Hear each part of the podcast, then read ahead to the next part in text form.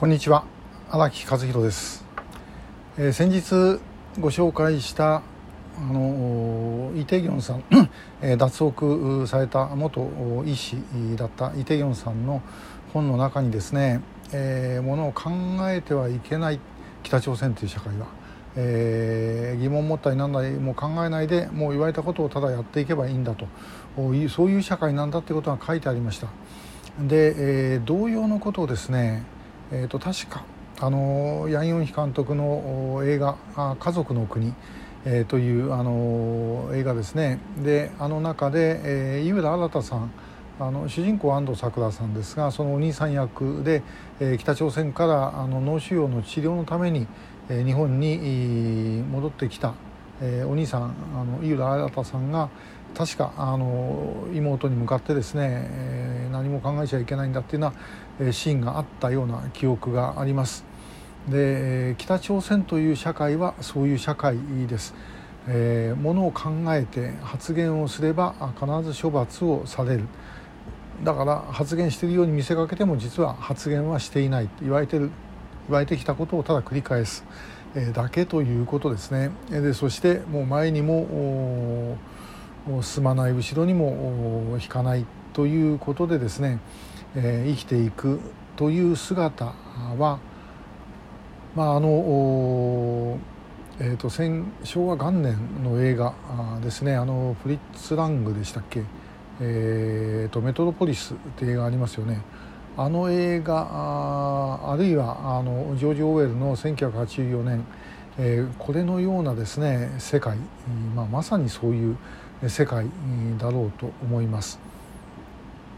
でもその中にいるとあるいはそれが快感になるのかもしれませんでこれ実はひょっとしたらこの自由な社会で暮らしている我々にもあるのではないかで、えー、もう流れに身を任せて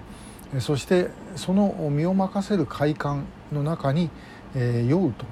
いうことっていうのが実は気持ちよくなってはいないだろうかというふうに思うんですね。えー、変な例えですけども電車ね、えー、中途半端に立ってる電車あの混んでる電車だと座ることはできない。で、まあ、しかし立って手もこう揺れるとこうなりますね。でこれ超満員になるとですねあの立ったまま眠れるんですね。まあ、最近あの昭和の時代と違って超満員の電車ってあんまりないですから、えー、経験されることはあんまりないかもしれませんけども本当超満員になるとですね、えー、もう立ったままで眠れますでもう何も考えなくてもそのままいればいいこれと同じような感覚なんではないだろうかなと。で人間やっぱり自分で考えて判断して、えー、ということをですね、まあ、どうしてもそうしたいという反面負担にもなる。だからそれを放棄してしまえばある意味非常に楽になるという部分もあるのではないだろうかなというふうに思います。えー、それはじゃあどうするかということなんですがでもそのみんな何も考えないで、えー、そして流れに身を任せて周りの言う通りにしていくということが結局最後はどうなるかというと、えー、みんなでまとめて不幸になっていくということにもつながるわけですね。そうするとまあなんかそういう中で、えー、ものを言う人間が必ず必要になる、えー、ということです。で、えー、まああのまあ私なんかですね、えー、それが当たってるかどうかは別として、まあ、ともかく一応文句をいろいろ言うことについてはですね逆にまあみんながそう考えるとあの性格悪いですからあそうじゃないんじゃないかと思っちゃう方、えー、なのでいろんなことを言ってあちこちまああの角を立ててまいりました。えー、でまあそれ、まあ、みんなで角を立てましょうとは言いませんけどもただやはりですねやっぱ人間のその習性の中でそういうふうに自分から自由を放棄して、えー、もう流れに身を任せるということに快感を感じるというものはあるんだと思ってですねで、えー、どうするべきかっていうのを考えておいた方がまあいいんではないかと、まあ、我々そういうことを言ってしまうとやっぱり北朝鮮の人笑えない部分がありますよね。